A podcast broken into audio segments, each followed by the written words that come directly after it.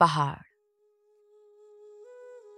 पहाड़ एक शब्द नहीं है, हमारा जीवन है, जो बारह मास बरखा, पानी, घाम में खड़े रहता है।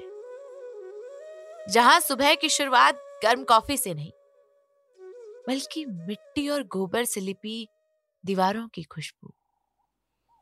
बांच के पेड़ों पर बैठी घुघुती की सुरीली घोड़ून से शुरू होती है। जहाँ गार्ड गदेरों के शोर के साथ कहानियाँ शुरू तो होती हैं, लेकिन कहीं पहुँचने से पहले ही गुम हो जाती हैं। जहाँ हर महीने स्त्रियों के हिस्से में आता है, चार दिनों का एक अलग ही संसार।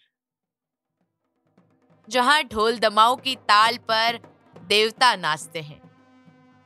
जहाँ खेतों के साथ दिन शुरू होता है तो शाम गाय, भैंसों और बकरियों के नाम लिखी होती है।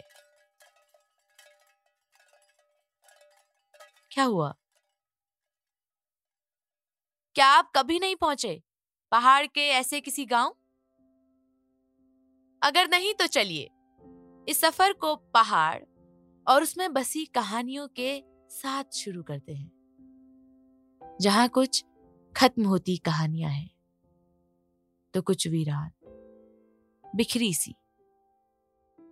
कुछ वो है जो विरासत में पुरखों से मिला और कुछ वो जो प्रकृति ने पिरोया सुनिए एक पहाड़ी लड़की, मेरे यानी कविता खत्री के साथ, जहाँ आप मिलोगे मेरे पहाड़ से और मुझसे। पहाड़ की ये कहानियाँ जो वक्त बेवक्त बुनी गई है। लेकिन आप उन्हें वक्त पर सुनेंगे, जल्द ही, मेरे साथ। सिर्फ़ और सिर्फ़ एक पहाड़ी लड़की पर।